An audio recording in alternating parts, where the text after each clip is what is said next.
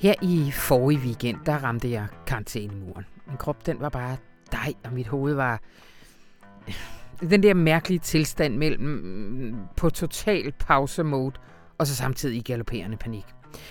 Men så er det, at der er en lille magisk ting i vores liv, og det er jo kunsten. Den kunne jo ikke bare stå og kigge på, at jeg sådan gik helt i sønder, så den kommer til undsætning.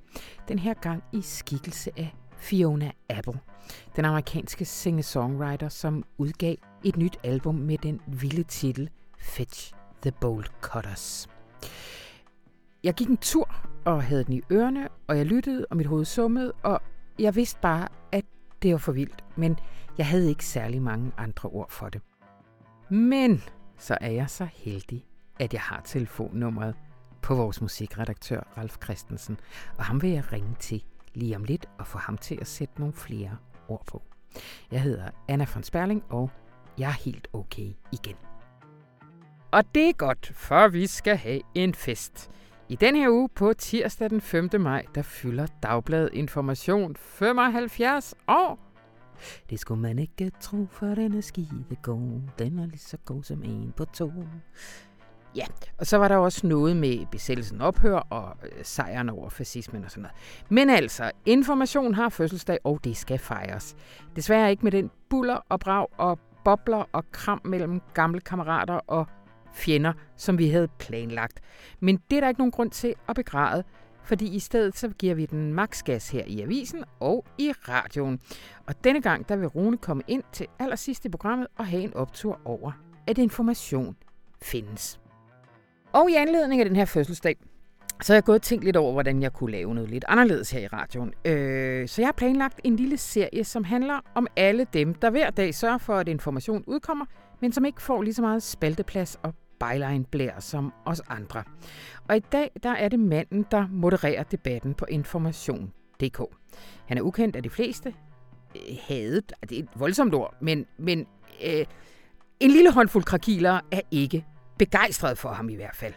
Men han er kamp elsket af mig, og om lidt så vil I høre hvorfor. Han hedder Esben Fyri, og han vil komme herind og blandt andet fortælle, hvordan man sådan helt konkret holder debatten levende og sprællende, uden at nogen kommer alvorligt til skade. Og også hvorfor Information faktisk er en af de sidste danske aviser med et frit kommentarspor. Men allerførst så skal vi tale om det helt store spørgsmål, når det handler om at vurdere coronavirusens betydning for vores samfund, og også proportionaliteten i de politiske tiltag, nemlig hvor farlig er den egentlig? Rigtig hjertelig velkommen til Radioinformation.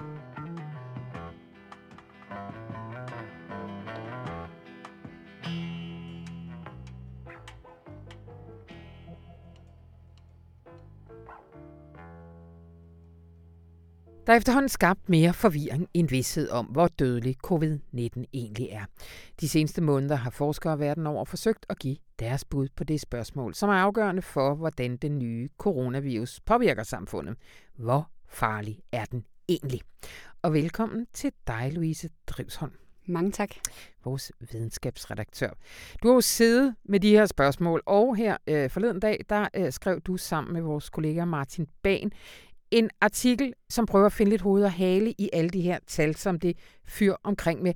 Den tager udgangspunkt i en artikel i Berlingske, øh, hvor som de har talt med Astrid Iversen fra University of Oxford. Kan du lige fortælle om den allerførst? Jo, altså der har jo været forskellige tal fremme for dødsraten øh, for den her nye coronavirus, det vil sige, hvor stor en andel af de smittede, der ender med at dø af den her sygdom.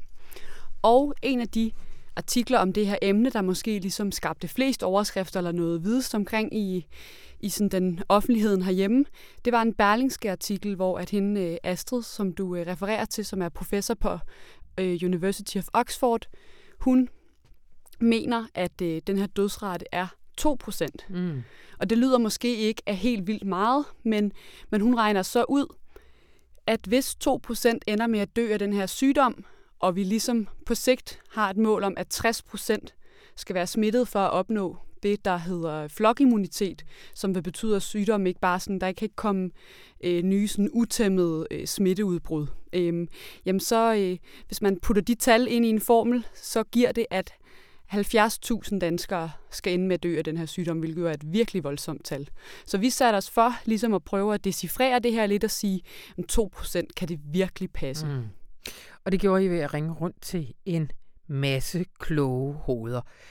De er uenige, men der er én ting, de er enige om.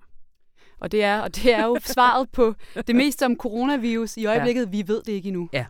Øhm, men det, de er enige om, det er, at 2% det er alt for højt. Ja. Øhm, de, de fleste af dem, vi har snakket med, og også når man læser litteratur øh, eller andre kloge hoveder, der udtaler sig om det her, så er det, at øh, dødsretten skal formentlig måles i, procent, eller i promiller, undskyld, mm. det vil sige mål per 1000, og ikke i procent, det vil sige mål per 100. Så, det, ja. så andelen er altså formentlig et stykke mindre, mener de. Og de bud, som I indhenter, når I presser dem lidt på maven, så kommer de jo med forskellige tal. Det ligger et eller andet sted fra 1 til 3-4 promille. Øh, de henviser jo til en masse forskellige studier. Kan du ikke lige sige, hvad er det? Fordi, altså, øh, lad os lige starte et andet sted. Da den her diskussion startede, havde vi jo stort set ikke andet end de kinesiske tal. Der var tvivlsomme på rigtig mange måder, og vi vil også vende tilbage til opgjort på en anden måde. Øh, men nu har vi jo efterhånden en række anderledes datasæt at, øh, at basere det her på. Kan du ikke lige sige lidt om dem? Jo, altså det hele var jo nødt til at være totalt gætværker i starten, for man anede ikke, hvor hurtigt den her øh, virus havde spredt sig. Det eneste, man vidste, det var, hvor mange der døde af den. Det kunne man ligesom registrere på hospitalerne. Har de covid-19 eller ej, er de døde? Det var sådan rimelig mm. simpelt. Så man kunne sige, at i sådan et simpelt matematisk regnestykke, så kendte man tælleren, altså det øverste af bryggen, men man kendte ikke nævneren, det nederste. Så man vidste ikke, hvor stor en andel af de smittede, der var døde. Mm. Der er så efterhånden kommet lidt flere studier frem om det her, fordi vi begyndte at teste befolkningen meget mere. Der er også begyndt at blive lavet forskellige antistoftest af, hvor mange der har været smittet i forskellige sådan, øh, populationsundersøgelser. Og der er det vigtigt at understrege, at der er helt vildt meget usikkerhed med de her antistoftest. Vi ved ikke, hvor meget de kan bruges til, men de giver et eller andet billede af, at der er langt flere smittede end dem, vi registrerer mm. i øh, testcentre og dem, der bliver indlagt osv. Og, og det er jo klart, når dødstallet er det samme, men det pludselig viser sig, at der er langt flere smittede, end vi havde regnet med, jamen så falder andelen mm. af døde jo. Mm. Og hvad er det for nogle undersøgelser for eksempel? Øhm, jamen altså det land i, øh, i verden, som har testet mest effektivt, eller i hvert fald et af dem, det er Island. Mm. Der har man en øh, befolkning på 360.000 mennesker, og man har testet omkring 10 procent af dem.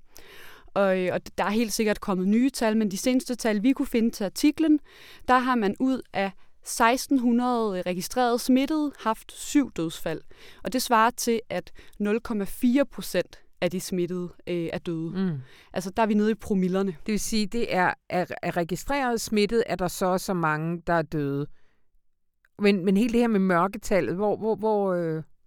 Jamen altså, hvis man skal tage den sådan helt forfra, kan ja. man sige, så kan man opgive, øh, opgøre øh, dødsrater på to forskellige måder, eller det er sådan epidemiologerne gør. Ja. Man kan opgøre det i det, der hedder case fatality rate, hvor man tager dødstallet, mm-hmm. og så dividerer man det med antal bekræftede smittede, og ganger det med 100 for at få et procenttal. Og det vil sige, hvor mange er døde ud af dem, vi ved har haft corona. Ja. Og fordi vi kun ved, øh, altså vi kun kan få et indblik i, hvem vi er sikre på, der har haft corona ved at teste, og vi har ikke testet mega meget, jamen så kan det her dødstal, som forkortes CFR, godt blive ret højt. Altså ja. der er nogle lande, hvor det er helt op i sådan noget 15 øh, procent. I Danmark er det 4,9 procent. Ja. Øhm, og det er simpelthen fordi, der er rigtig mange øh, smittetilfælde, som vi ikke har opdaget. Ja. Den anden måde, man kan opgøre det på, det er det, der hedder IFR, øh, som er Infection Fatality Rate.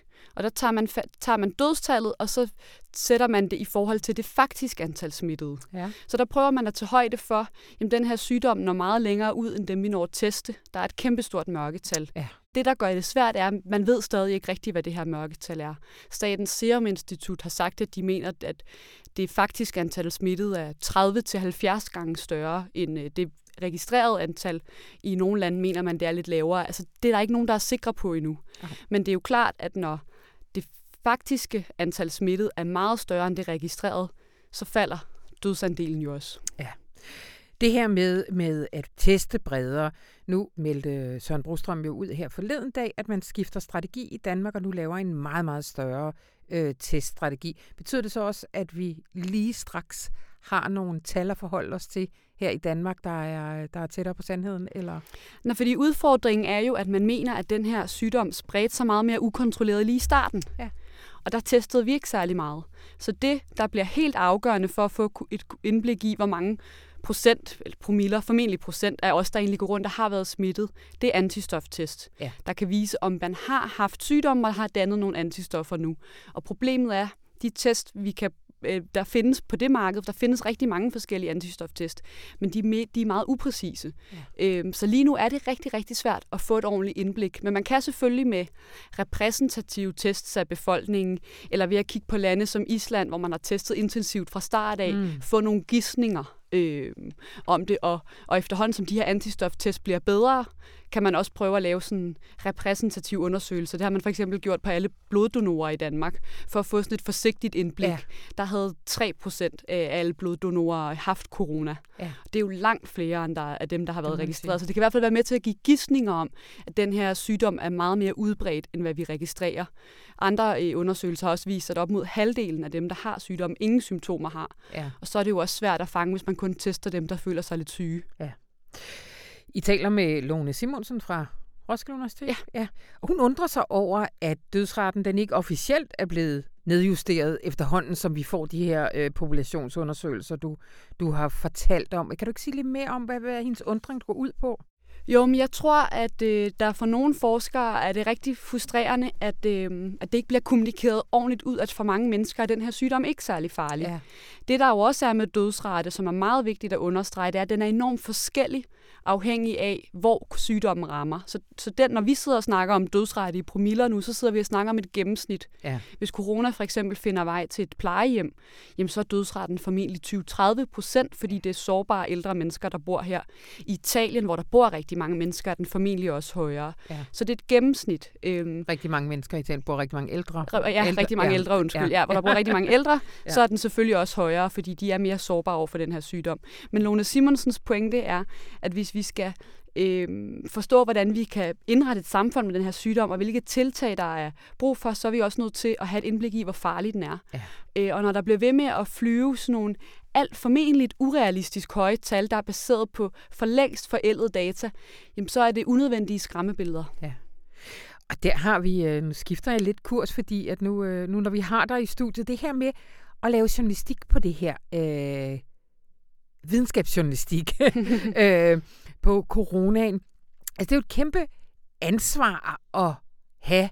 Altså, nu siger I, at I reagerede på baggrund af en artikel i Berlingske, og jeg tænker, sådan en gammel journalistisk øh, impuls er jo også at gå efter de gode historier. Og på en eller anden måde er det vel bare en bedre historie at sige, 2 procent, 70.000 kan dø af det her i Danmark, end en artikel som den her, der er. Vi ved ikke rigtig noget, men øh, øh, nogen siger, at det nok ikke er så god en historie alligevel. Jamen altså, der er helt klart nogle, øh, nogle medielogikker, der clasher lidt med det her ja. coronavirus, fordi jeg har skrevet så ufatteligt mange overskrifter, der hed noget, eller vi ved ikke det her endnu, her er hvad vi kan gisne om, vi er nødt til at vente på videnskaben, ja. forskerne er uenige om. Øhm, men det, altså man kan sige, det opmuntrende er, at det bliver faktisk læst ret meget. Ja. Så jeg tror også, der hos befolkningen er, eller i hvert fald hos dem, der læser os, er sådan en erkendelse af, at der er rigtig meget, vi ikke ved, og de synes, det er okay at søge rundt i nuancerne og uvidsheden. Øh, men jo, det, der, der, der er der langt mellem, at det føles, man lige laver sådan en skarp breaking news, når man sidder med de der sådan lidt mere øh, generelle, hvad ved vi om et eller andet emne. Fordi der er bare så mange nuancer og uvidsheder, og det er jo bare vores ansvar at få dem med i ja. en artikel, synes jeg. Ja. Og vel også en, altså hvis vi, øh, vi skal jo lære noget af den her krise på alle mulige måder. Du har før været herinde i studiet og tale om det her med mediernes ansvar i forhold til at øh, være kritiske og også videre formidle, hvad skal man sige, kompliceret øh, stof øh, inden for, for videnskabsteorien. Altså, tror du, vi kommer klogere som medier ud af, af det her? Man kan sige, at vi på en eller anden måde alle sammen er blevet tvunget til at få en lyn efteruddannelse i videnskabsjournalistik. Yeah. Og det kan man jo også se rundt omkring, at politiske journalister pludselig snakker om epidemiologiske modeller, og Lone Simonsen, kære coronalone, som hun bliver kaldt af overalt. altså, det er jo også et andet kildebillede, vi, vi lige pludselig har. Yeah. Øh, og det tror jeg, der, der kan komme noget rigtig godt ud af. Og, altså ligesom at Mette Frederiksen står og siger, at der, hun kommer til at lave fejl, så kommer journalisterne også til at lave fejl. Ja. Fordi det er også svært det der med, hvornår må man være kritisk over for politikerne igen, hvor kritiske kan man være over for forskerne, mm. øh, fordi de sidder jo heller ikke på absolute sandheder, slet ikke Nej. på et så nyt område. Så jeg tror også, der er sådan, foregår rigtig meget øh, forhandling og learning by doing omkring, hvad der, øh, hvad der fungerer, men det er bare generelt min, min erfaring med, med, med når man dækker kompliceret stof, som det jo tit er, når man sidder med videnskab, at der, der er nødt til at være en enorm ydmyghed ja. over for, for stofområdet. Øhm, og kritiske spørgsmål er enormt vigtige, øhm, men, men det er ikke altid, der er plads til skarpe vinkler. Det er Nej. det sgu bare ikke. nu fik jeg også bandet, men altså, ja. det er da sgu da også lidt frustrerende ja, nogle gange for tiden. Det er også, ja, det er det godt nok. Ja, ja. Jeg ved ikke, om jeg må sige, jeg er så træt af corona, men der ved jeg ikke, om jeg taler om journalist eller som privatperson. Men, øh, Jamen altså, det tror jeg, at vi er ved at være der. Vi er ved at være der. Skal vi ikke bare sige det? Jo. tusind tak, Louise Drivsholm. Selv tak.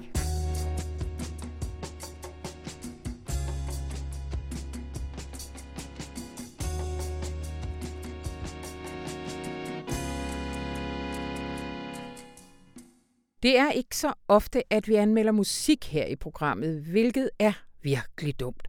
For det første er den ret oplagte grund, at det jo altså egner sig rigtig godt til et lydmedie som det her.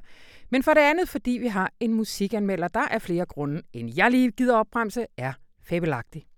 Men så landede der i sidste uge et album i mit Spotify-feed, som gav anledning til at ende denne radioinformationske musiktørke.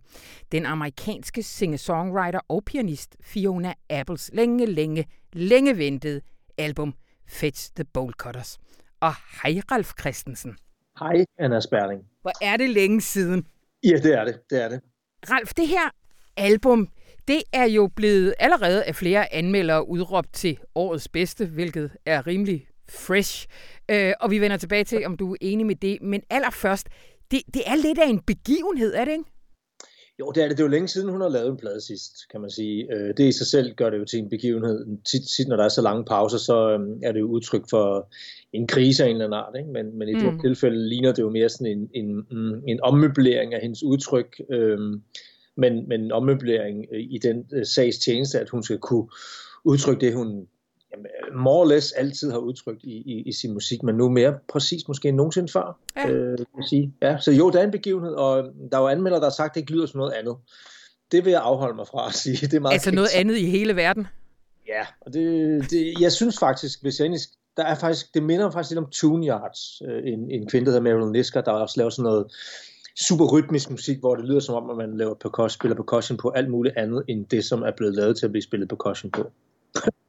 og det, det, så, så, men, men, men, den, men den lyder som noget nyt i Fiona Apples verden, som jo altid har været øh, idiosynkratisk anlagt, øh, sådan lidt, lidt, lidt, øh, lidt krævende lytning, øh, tit med uventet harmoni og uventet skala og, ja.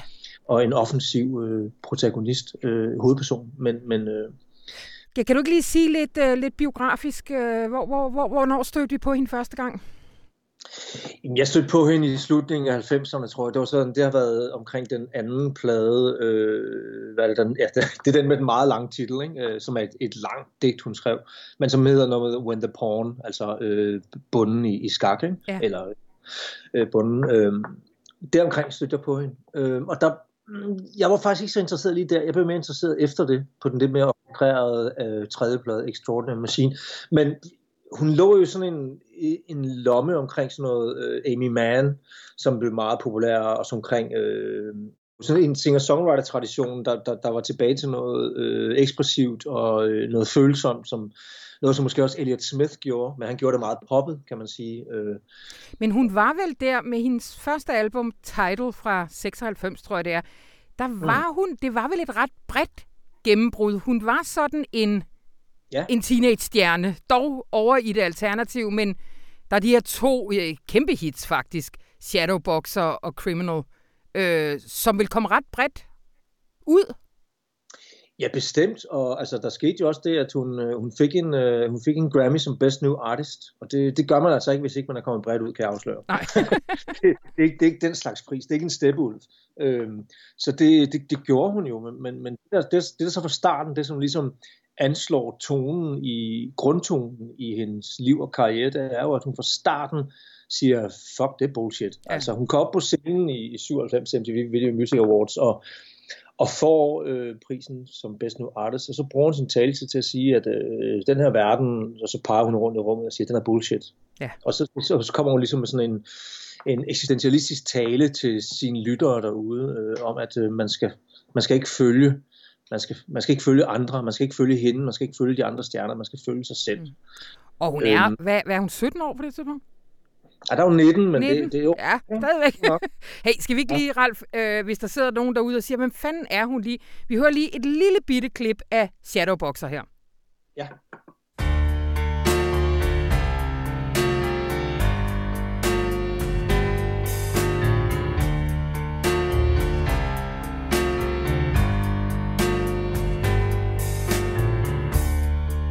Once my lover, now my friend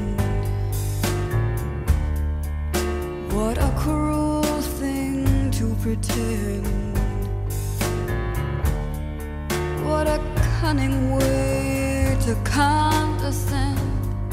Once my lover, and now my friend. Oh, you creep Men i dag er Fiona Apple 42 år. Øh, hvad er det? Kan du ikke lige sætte nogle flere ord på, hvad er det for et album, hun er, øh, hun er kommet med her?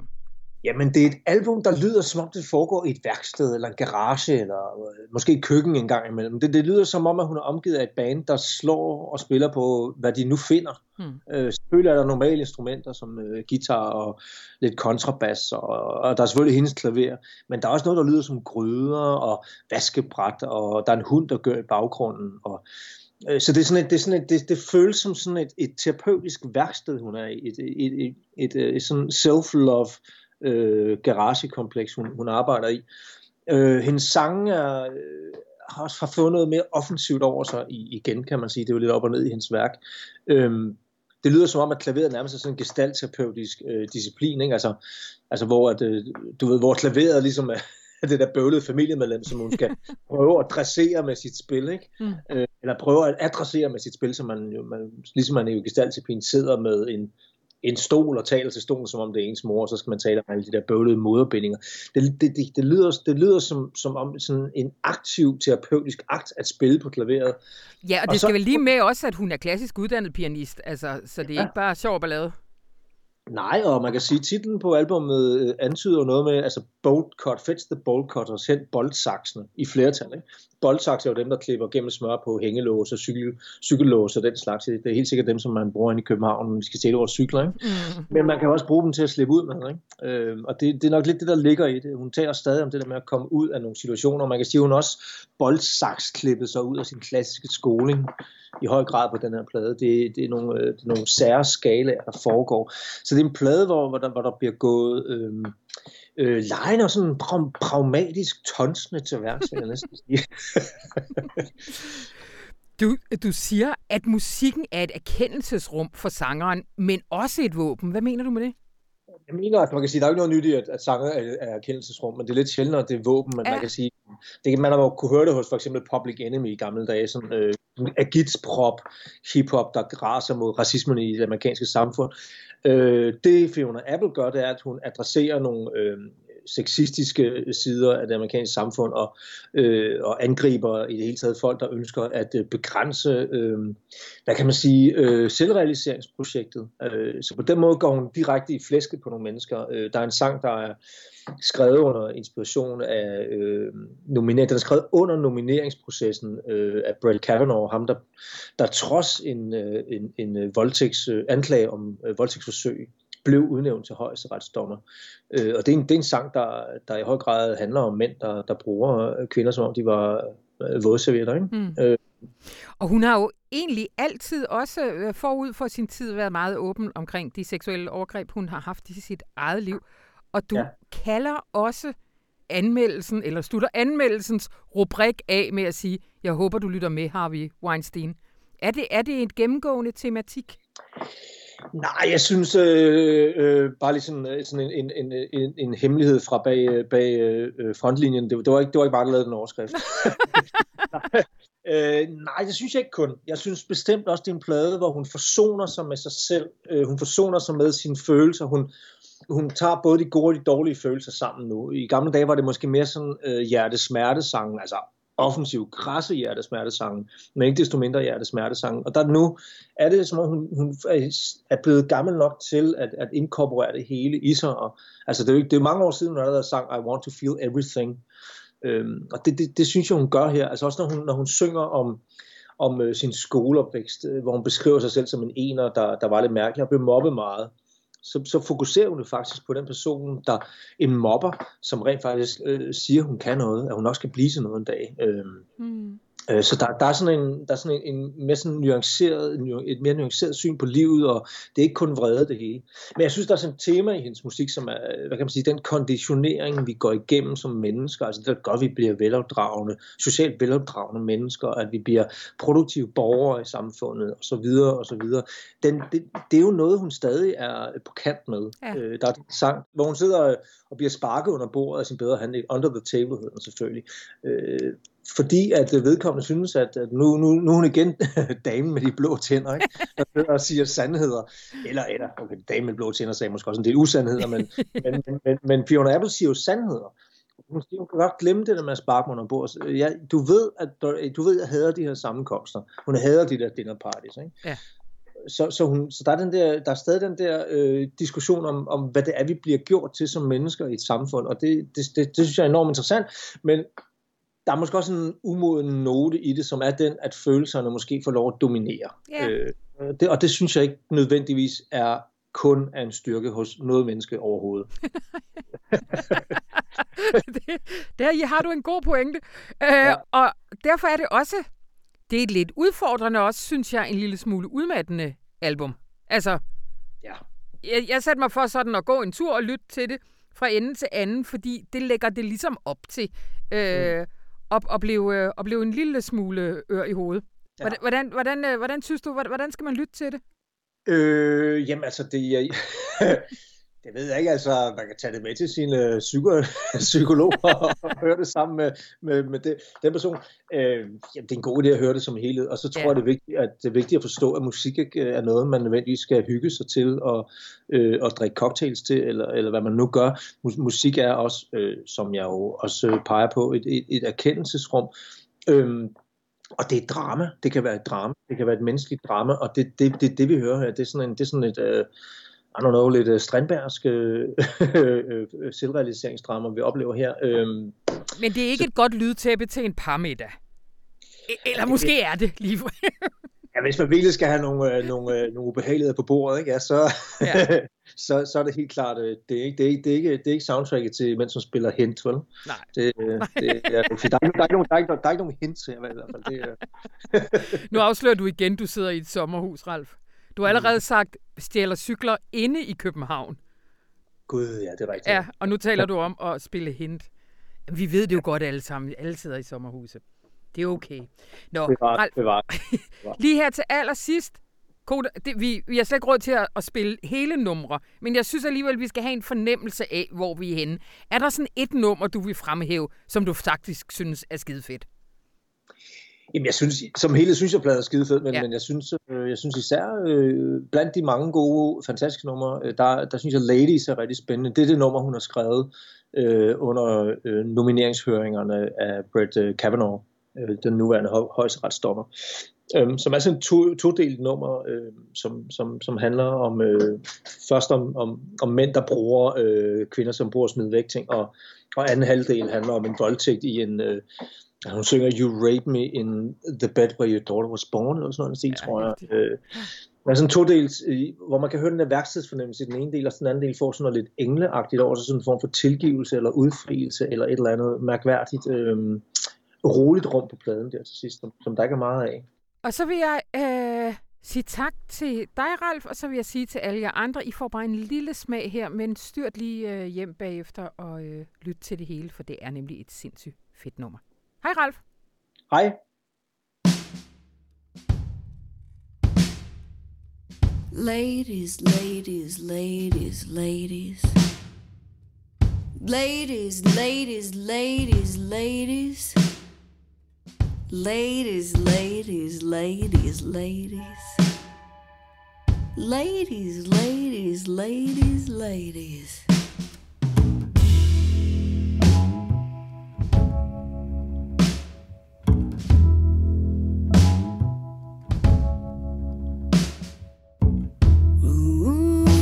On the lumen effect and the parallax view and the figure and the form and the revolving door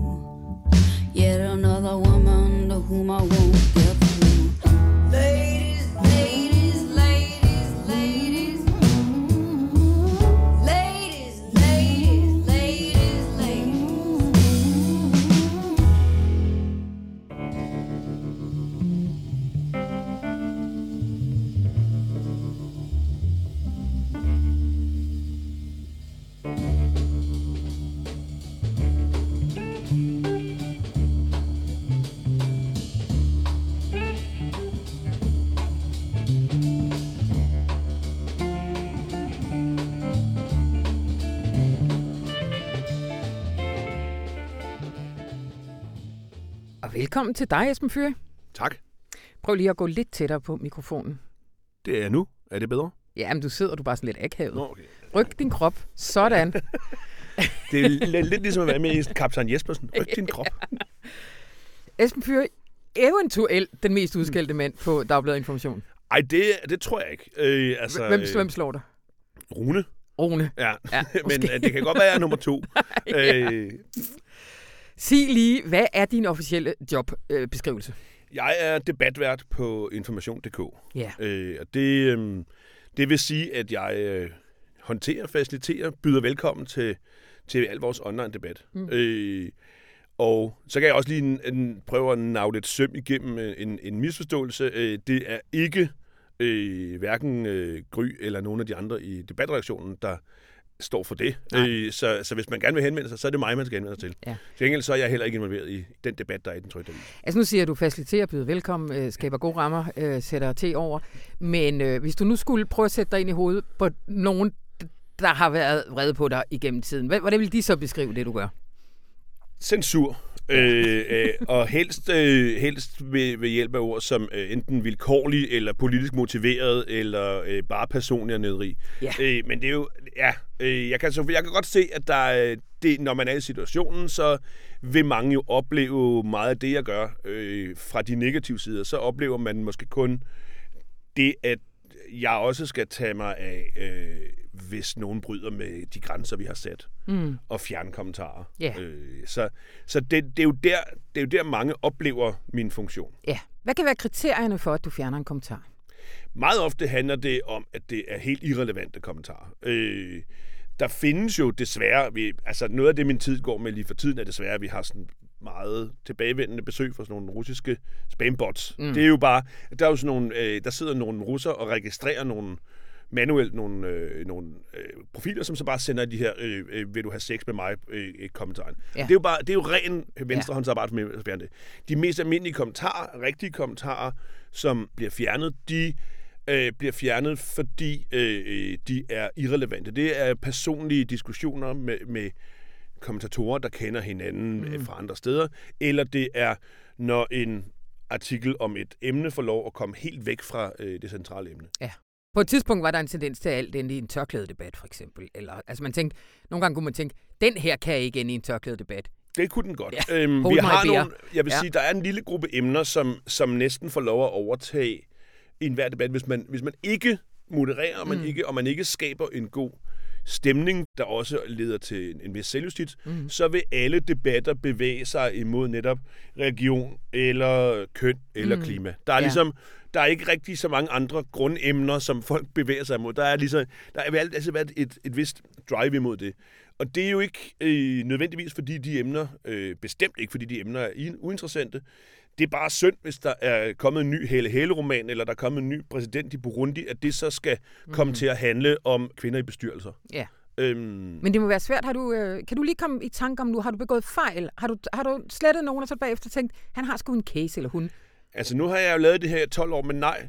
Jo, øh, det, øh, jo øh, det har jeg. Øhm, øh, og jeg øh, synes, at det er lærerigt, når jeg på den ene eller den anden måde øh, bliver konfronteret med det. Øhm, og, og revurdere. Ja. Øh, og jeg har mulighed for at genskabe slettede kommentarer, så det vil sige, jeg kan, og jeg kan jo også i dialog med, øh, med læserne sige, men ved du hvad, det synes jeg, at du har ret i, og det vurderede jeg på det her baggrund, men jeg kan godt se, at du har en pointe her. Ja.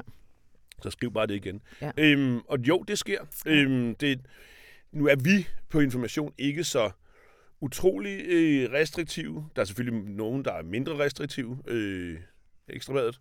Men, øh, mm. øh, men det gør jo så, at der ikke... Jeg, har, jeg hælder imod at, at, at lade ting stå, og lade dem lige, lige vente og se, om der kommer nogle svar til det, som, Ja. som, øh, som bløder op på det, før jeg, øh, før jeg, jeg, jeg hiver fat i, Ja. i slettelakken. Men øhm, Der er jo flere altså, aviser nu, der helt har valgt at lukke øh, for kommentarspor. Øh, ja. Selvom ikke har nogen debat. Hvad, hvad, både internationalt og hjemme. Kan du ikke lige sige lidt? Hvad, give os et overblik? i Danmark har vi kun os, som tilbyder debat af nærmest det hele. Øh, og så har vi øhm, så har vi som sagt Ekstrabladet, som har debat en del. Øh, og så er der nogle aviser, der har debat for abonnenter. Øhm, og kun på nogle områder. Mm. Men de fleste, de fleste medier i det hele taget, jeg, jeg, jeg, jeg ved ikke, om det er hensigtsmæssigt, men jeg skældner ikke nødvendigvis imellem aviser og andre medier på det her område, fordi Nej. set fra netop det her synspunkt, som er mit, så, er det jo, så, så fungerer det på samme måde, uanset om man er på en øh, på Berlingske eller på TV2's hjemmeside. Så, Ja. øhm, de fleste medier har kun opinionsstof tilgængeligt Ja. øh, til debat. Øhm, og det er, ikke et, det er ikke et satsområde for de fleste. Nej. Det vil sige, at det bliver lidt overladt enten i et øh, vakuum, eller, øh, eller til dem, der har selv har skrevet øh, artiklerne, at, at vurdere, om der skal øh, øh, modereres i, i debatterne. Øhm, jeg tror, man, jeg tror, man tit har tænkt, det her øh, får lov at fungere lidt på samme måde som, øh, som ting på Facebook. Der er jo også flere steder, hvor det simpelthen, at man integrerer bare øh, Facebook-kommentarer øh, direkte under en, øh, en artikel, så man, øh, så man har på den måde inviteret en tredje part ind. Og nu ser du Facebook, Ja. fordi en af de største tendenser, vel, øh, det er det øh, mest afgørende, der er sket på dit felt i de her år, det er, at Facebook og Twitter, de andre sociale medier, øh, er kommet ind, som vel også betyder, at vi jo simpelthen ikke øh, rigtig ejer vores øh, debatter mere. Eller, Nej, det er jo netop et væsentligt skæld. Det er, at på den ene side har vi de debatter, som foregår på vores egen hjemmeside, mm. hvor, vi, hvor vi kan tillade os at, at, at sige, at ejerskabet over den her debat, den 100% tilhører også vores læsere. ja, Øhm, når det foregår på sociale medier, så er det pludselig et spørgsmål om, at der kommer... For det første kommer der en tredje part ind. Mm. Der er tale om nogle, som de fleste nok er klar efterhånden, nogle øh, meget store øh, og meget kommersielle øh, virksomheder, som driver de her platforme, som har nogle helt andre øh, øh, kan man sige, publicistiske idealer end, øh, end Dagbladet Information og alle mulige andre danske medier. Øh, det er væsentligt, men så er det også væsentligt, at vi nogle gange støder på, især på Twitter faktisk, at, øhm, at debatten om vores, de emner, vi tager op, mm, og vores artikler, den kommer til at foregå øh, helt afsondret fra os. mm, Et sted, hvor vi ikke nødvendigvis øh, er med. Og det er, det er ikke at for at sige, at det er noget dårligt. At, Mm. og det har man jo alle dage kunnet. Man har også kunnet skrive en artikel i Berlingske om, hvad man synes om en artikel i politikken eller information. Men det kan blive frustrerende nogle gange fra et, øh, fra et redaktionssynspunkt, mm. at vi øh, hvis vi oplever at blive fejlciteret for eksempel, øh, og så blive, blive, bliver det fejlcitat spredt meget, øh, så kan det være svært at gå i rette med at sige, I vi er meget modtagelige for kritikken, men det er faktisk ikke det, der står i artiklen. Mm. Mm, mm. Esben, hvad er en god debat? Kan du, kan du sige helt kort, jeg, jeg, jeg snakker bullet points her. Ja. Øhm, så længe der er nogen, der kan tage noget med videre, mm. øh, som de ikke ville kunne af at læse artiklen på tryk. Ja. Så længe nogen kan bruge en artikel, sådan så øh, vores øh, artikler får lov at leve, sådan så det, at vi kan være online, det er noget andet end bare, at man kan læse det på sin telefon. Ja. Og så længe, øh, så længe vi kan tilbyde et rum, hvor folk føler sig trygge til at, øh, at tilbyde hinanden andre vinkler, mm. eller sågar væ- væsentlig og konstruktiv kritik af vores metoder, Ja. så har vi oplevet noget godt. Ja. Det allerbedste, vi kan opleve, det er, hvis læserne tilbyder noget, som vi ikke selv kan. Ja. Hvis læserne kan tilbyde os yderligere vinkler, så vi kan som journalister og som redaktion kan vende tilbage og sige, det her, det er faktisk en rigtig interessant pointe. Mm. Hvis vi skal skrive en ny artikel om det her emne, så vil vi tage det med i vores overvejelse. Det, er den, det er jo den utopiske drøm, ikke? Fordi vi har jo, øh, altså det er der ligesom ikke nogen Danmarks klogeste læsere, ikke? Ja. Altså, og det, vi har tit talt om redaktionelt, hvordan får vi brugt, hvordan får vi det i gang, at de kan føde viden, information, kilder, vinkler ind til os. Det er jo skide svært, når det samtidig er et rum for, øh, jeg har haft en dårlig dag, nu skal de kraftede med hatten, og alt det der, der også skal være plads til. Men det, det er jo også, altså, øh, jeg ved, The Guardian og alle mulige eksperimenterer i, er der en anden måde, vi kan ligesom høste alt det, de sidder med derude?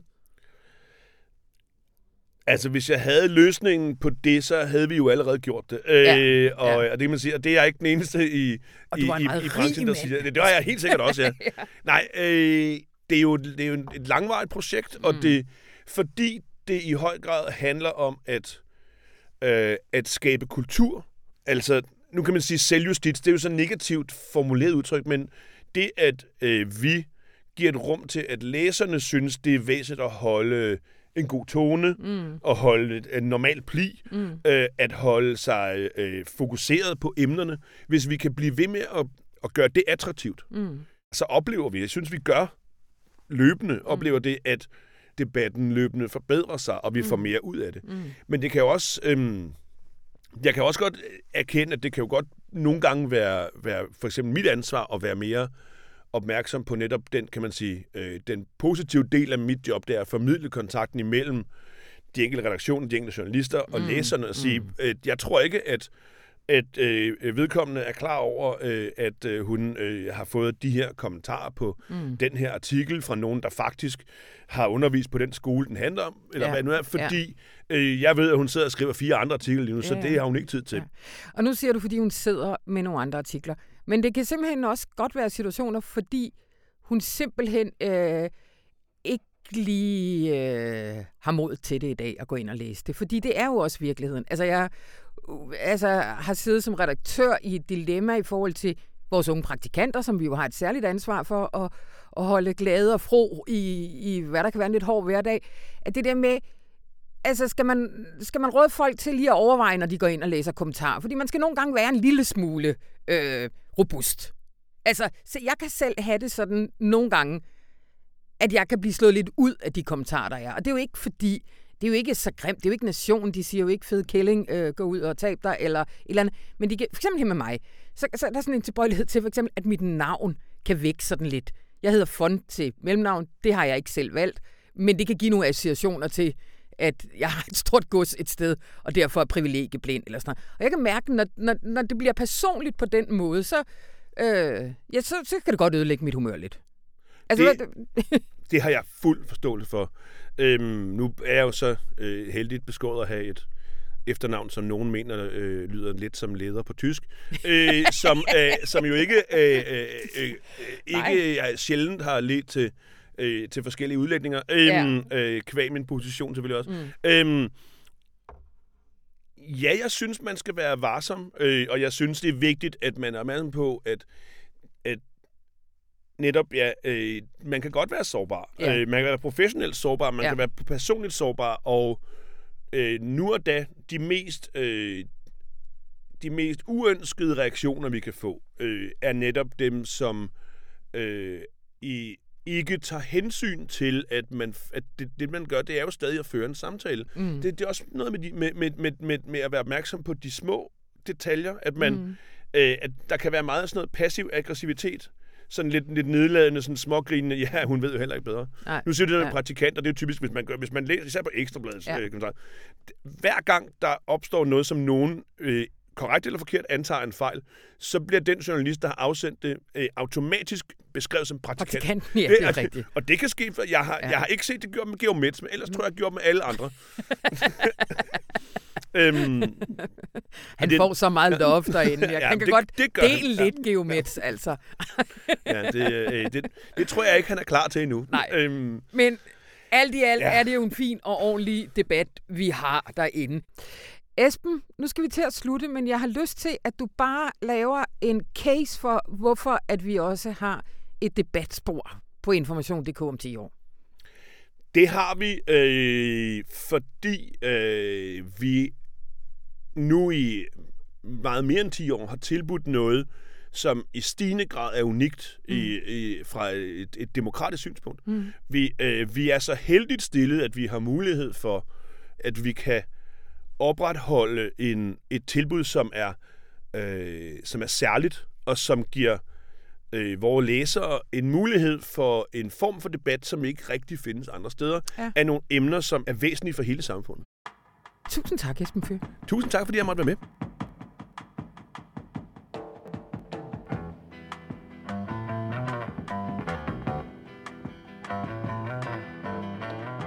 Jeg hedder Louise Drivsholm, og jeg er journalist på Informations Indlandsredaktion, hvor jeg skriver en hel del om forskning og uddannelse, og primært om øh, corona i øjeblikket.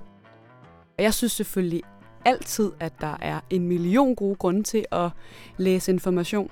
Men jeg synes måske særligt i øjeblikket, hvor vi står i i hvert fald hvad der er min levetids største krise, at der er brug for nogle perspektiver, og der er brug for en avis, der tør insistere på at være en lille smule langsommere og en lille smule mere grundig. Der ikke bare render med den første og den bedste nyhed om et nyt forskningsstudie eller om en ny øh, økonomisk skandale, men, men stopper op og leverer de langsomme perspektivrige artikler. Og hvis du er nysgerrig på, hvad de her artikler indeholder, jamen så synes jeg, du skal tilmelde dig en gratis måneds abonnement på information. Og det kan du gøre på information.dk-prøv nu. Du kan selv vælge, om du vil læse avisen digitalt hver dag, eller om du også vil have den i weekenden med posten. Og øh, når prøveabonnementet er færdigt, så stopper det helt af sig selv.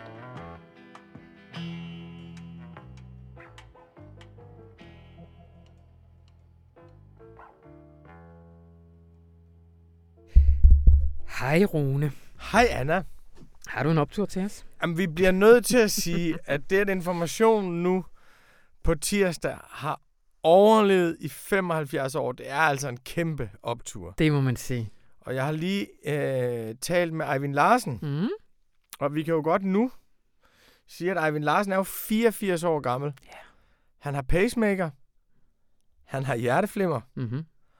og han havde en alvorlig lungebetændelse. Og for en måned siden, der fik han også covid-19. Ja. Og øh, var jo på hospitalet og blev kørt på hospitalet med ambulance, og vi var faktisk... Øh, jeg troede faktisk, han ville dø. Ja. Og, øh, og vi fik at vide, at der var håb.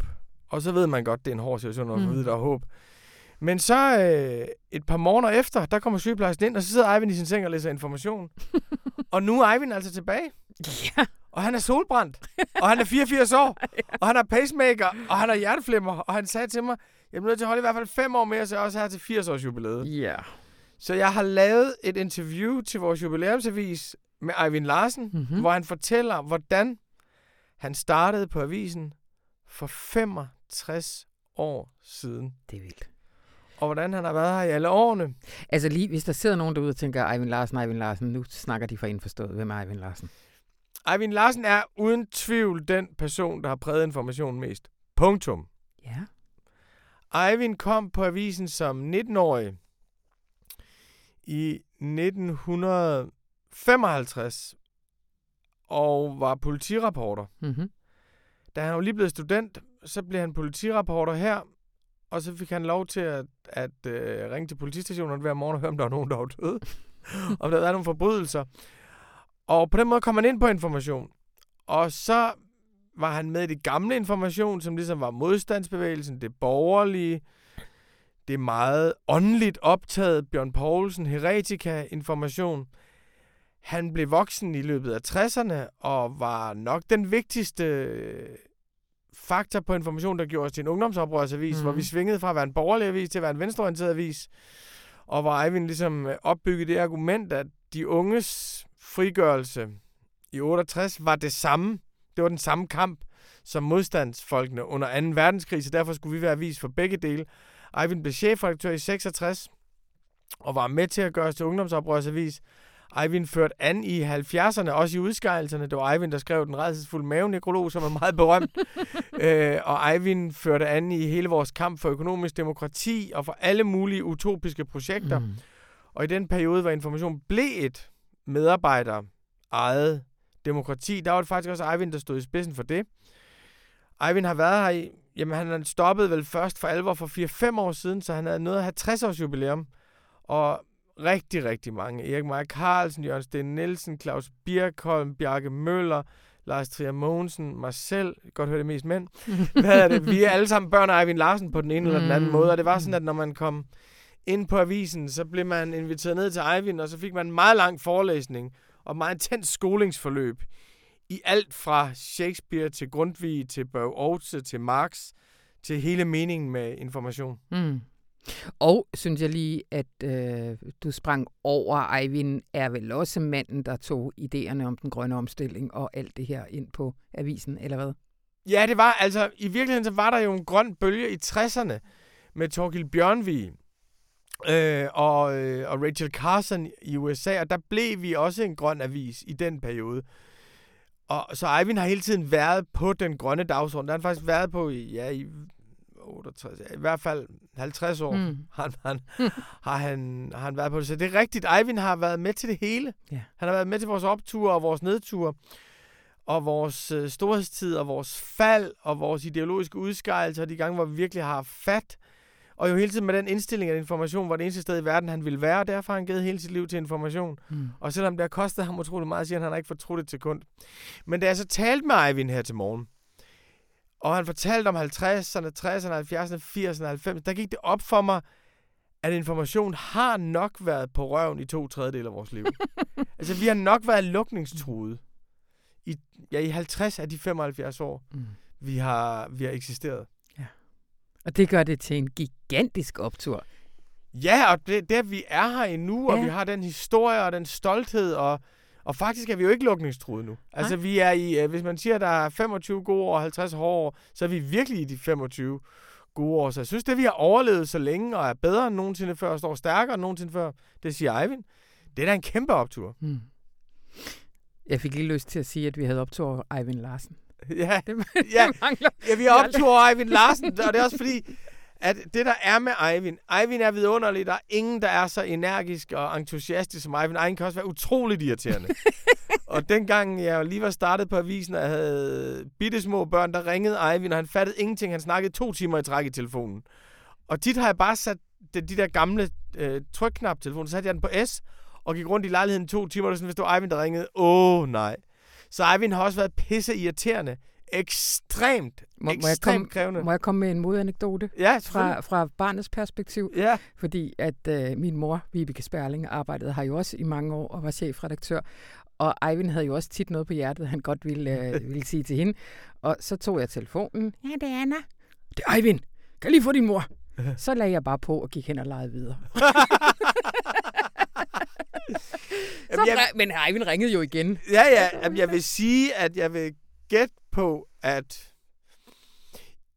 der er nok rigtig mange steder, hvor man har virkelig trukket vejret meget dybt, når man fandt Eivind, der var i den anden ende af røret. Øh, Rune, vi kommer jo til at fejre det her med mere end Eivind. Det skal jo siges med det samme, det havde jo, vi havde jo planer om en kæmpe fest i Passagen, og altså, der var ikke det ude i byen. Må man sige det? Er det hemmeligt? Ja, det er nok lidt hemmeligt. Der er en hemmelighed ude i byen. Der er en hemmelighed ude i Der er en byen. hemmelighed ude i byen, som skal afsløres. Ja, men det bliver alt sammen skudt sandsynligvis et år, så det hedder 75 plus 1. Præcis. Ja, og så bliver I alle sammen inviteret. Men øh, så vi bliver nødt til at holde det øh, lidt øh, digitalt, eller i hvert fald inde på vores sider. Men der fejrer vi det også. Hvad, hvad kommer der til at ske i avisen og på nettet og alt det her? Ja, altså vi, øhm, vi fejrer jo os selv. øh, og det, det gør vi den 5. maj. Og det er vigtigere for os, at det er informationsfødselsdagen, at det er 75 år for befrielsen af nazismens derute. øh, og det gør vi med, øhm, vi har ja, interviewet Eivind om, om alle årene. Vi har lavet et stort kulturportræt af informationslæseren. Mm. Fordi med Avisen Information opstod der også en særlig mennesketype, nemlig informationslæseren. Den meget stærke, myndige, selvbevidste, tendentielt ekstremt irriterende og arrogante. Det er ikke altid informationslæseren, man gerne vil sidde ved siden af, når man kommer til et middagsselskab. Så vi har et portræt af informationslæseren, som læseren har været gengivet i film af Lars von Trier, romaner af Claus Rifbjerg, mm. øh, sang af C.V. Jørgensen. Mm. Og så fortæller... Senest af Fallujah. Er det rigtigt? Ja, ja, Fortæl ja. mig om det, Anna. Jamen, det er en, en video til den der Bridges. Er det ikke det, den hedder? Jeg ved det ikke. Nå, nå, nå, nå, nå. Stort hit. Så, så står der en virkelig festlig kvinde ude på gangen, og der sidder en eller anden med hænder og bare læser information. Så åbner han døren til alt den spralskhed, festlighed, sex, alt det der, og så lukker han den og går ind og læser information videre.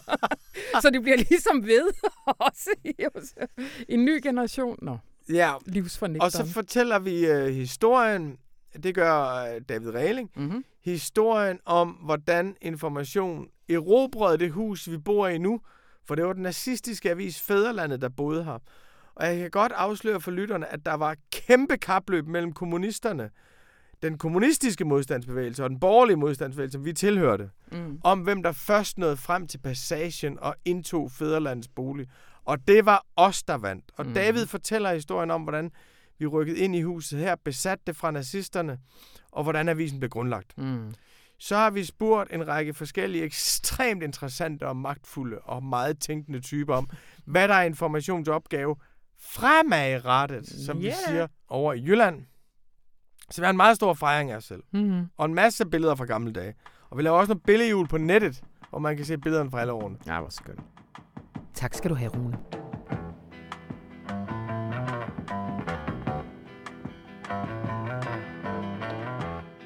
Hvad Rune Lykkeberg ikke sagde, for der skulle jo også være lidt tilbage til mig, er, at vi i lørdagens moderne tider simpelthen har et interview med selveste Børge Aarhus, avisens grundlægger. Han døde godt nok i 1980, men inden da, i 1974, der lavede Erik Lund, pressehistoriker og lektor Erik Lund, et interview med ham. Og det kan læses i en redigeret version i moderne tider, men her der får I et lille klip, hvor han fortæller om information under krigen. Øh, så er der bare at sige for mig tak for denne gang. Mit navn det er Anna von Sperling, og det her program, det var klippet af Anne Pilegaard Petersen. Det er jo det mærkelige ved mit ophold på Nationalsiden, at jeg på en måde misbrugt det. Fordi jeg har sådan set startet øh, den avis, jeg nu har været redaktør af mange år, information på nationaltidene. Det plejer man jo ikke. Jeg har endda øh, fået den betalt i de første år, den eksisterede, nemlig som en illegal foretagende på nationaltiden og hæve min gage der mens jeg arbejdede udelukkende for information. Der har selvfølgelig en særlig forklaring, der hænger sammen med, hvad der skete under besættelsen. Og jeg har vist fået tilgivelse for det for mange år siden. Og historien er ganske enkelt den, det kan man se i alle mulige bøger om besættelsestiden, jeg kan lige sige ganske kort, at øh, jeg havde arbejdet for de illegale blade, der eksisterede i begyndelsen, altså i 42 og 43 begyndelsen af 43 det blev efterhånden temmelig uoverkommeligt at, at holde orden på de forskellige illegale bladreduktioner og sådan noget, som jeg leverede nyheder til. Alle de der nyheder, der ikke måtte trykkes og sådan noget. Øh, og have alle de der mennesker, øh, mere eller mindre mystisk udseende folk med farvet rødt hår og løvende øh, på reduktionen på alle døgnets tider. så fandt jeg ud af, at det var på en måde nok nemmere at skrive alle de der forbudte nyheder ned hver dag og aflevere dem til dem alle sammen. Simpelthen ved at sende dem ud, som om jeg var øh, et slags nyhedsbyrå, kunne de spille mig selv for bruge dem, som de havde lyst til. Bladene udkom jo ikke dagligt, det var jo ikke aviser, det var jo tidsskrifter, det var øh, ugeblade, det var 14 det var alt muligt. Og der var ikke så frygtelig mange i, i 1943. Og det gjorde jeg så. Og så for at kamuflere det, fordi jeg sad, jeg sad jo på redaktionen og pas, skulle passe mit arbejde, så brugte jeg den trafik, at, øh, jeg øh, kamuflerede det som mm, et slags informationsbrev, der også gik til bladets bestyrelse som, og til Arbejdsgiverforeningens ledelse, Industrirådet, som dengang betalte nationalt sine i krav på ekstra service under krigen. Og det gik fint. Så stod der altså op i hjørnet på manuskripterne, stod der til information, og det var jo sådan en, en advarsel om, at det må ikke gå videre. Og øh, efterhånden så gad jeg jo ikke skrive til med, så der kom kun til at stå information. Og det stammer bladets navn fra. Det blev duplikeret, og så havde jeg altså den skik, at øh, der så blev duplikeret eventuelt et ekstra ark, som arbejdsgiverforeningen og industrier ikke fik. Og det fik de illegale redaktører så. Så en del af nyhederne var, om man så må sige, pænt, pæne og, og til at læse for dannede mennesker, og resten de var måske lidt skrappere i tonen. Og på den måde udviklede øh, det illegale information sig til et bureau. Og så kom Gestapo efter min kollega Niels Jørgensen og mig i, det må have været februar 44, og så var det slut med min dobbelttilværelse, og derefter fungerede information under jorden resten af krigen øh, fra en gang i oktober, 14. oktober 1944, uden mig, fordi der blev jeg arresteret, fungerede der videre med, med andre tre journalister, Kai Johansen, Nes Hendriksen og Ejl Steinmetz som redaktør, men det fungerede og kom hver dag. Det var virkelig, dengang kunne næsten alt der sig gøre, og hvad vi bad om, det skete. Øh, det gør det ikke i dag. Det spillede ingen rolle, hvad det kostede. Det, jeg gjorde det i begyndelsen i meget høj grad, endda jeg startede med at bruge min kones husholdningspenge, men vi endte med at bruge den danske statspenge og, og kunne trække på englændernes penge, og hvis vi bad om et eller andet, så kom det ned per faldskærm. Det gjorde det bestemt ikke i 43, men det gjorde det sandelig i 44 og 45. Så der var ingen ende på, hvor mægtig man kunne sidde og føle sig, da det hele var i sving. Men øh, fra med 4. maj 1945, så var det slut med det. Der sikrede vi os øh, det nazistiske blad Fæderlands bygninger i Store Kongensgade, fordi det vi have regnet ud, det var det eneste trykkeri øh, i Danmark, som tyskerne i hvert fald ikke ville sprænge i luften. Øh, så rykkede vi ind der med maskinpistoler og alt, hvad man dengang brugte for at komme ind ad dørene. Og øh, senere betalte vi den danske stat for det. Og det var beslaglagt tysk ejendom. Og der sidder vi den dag i dag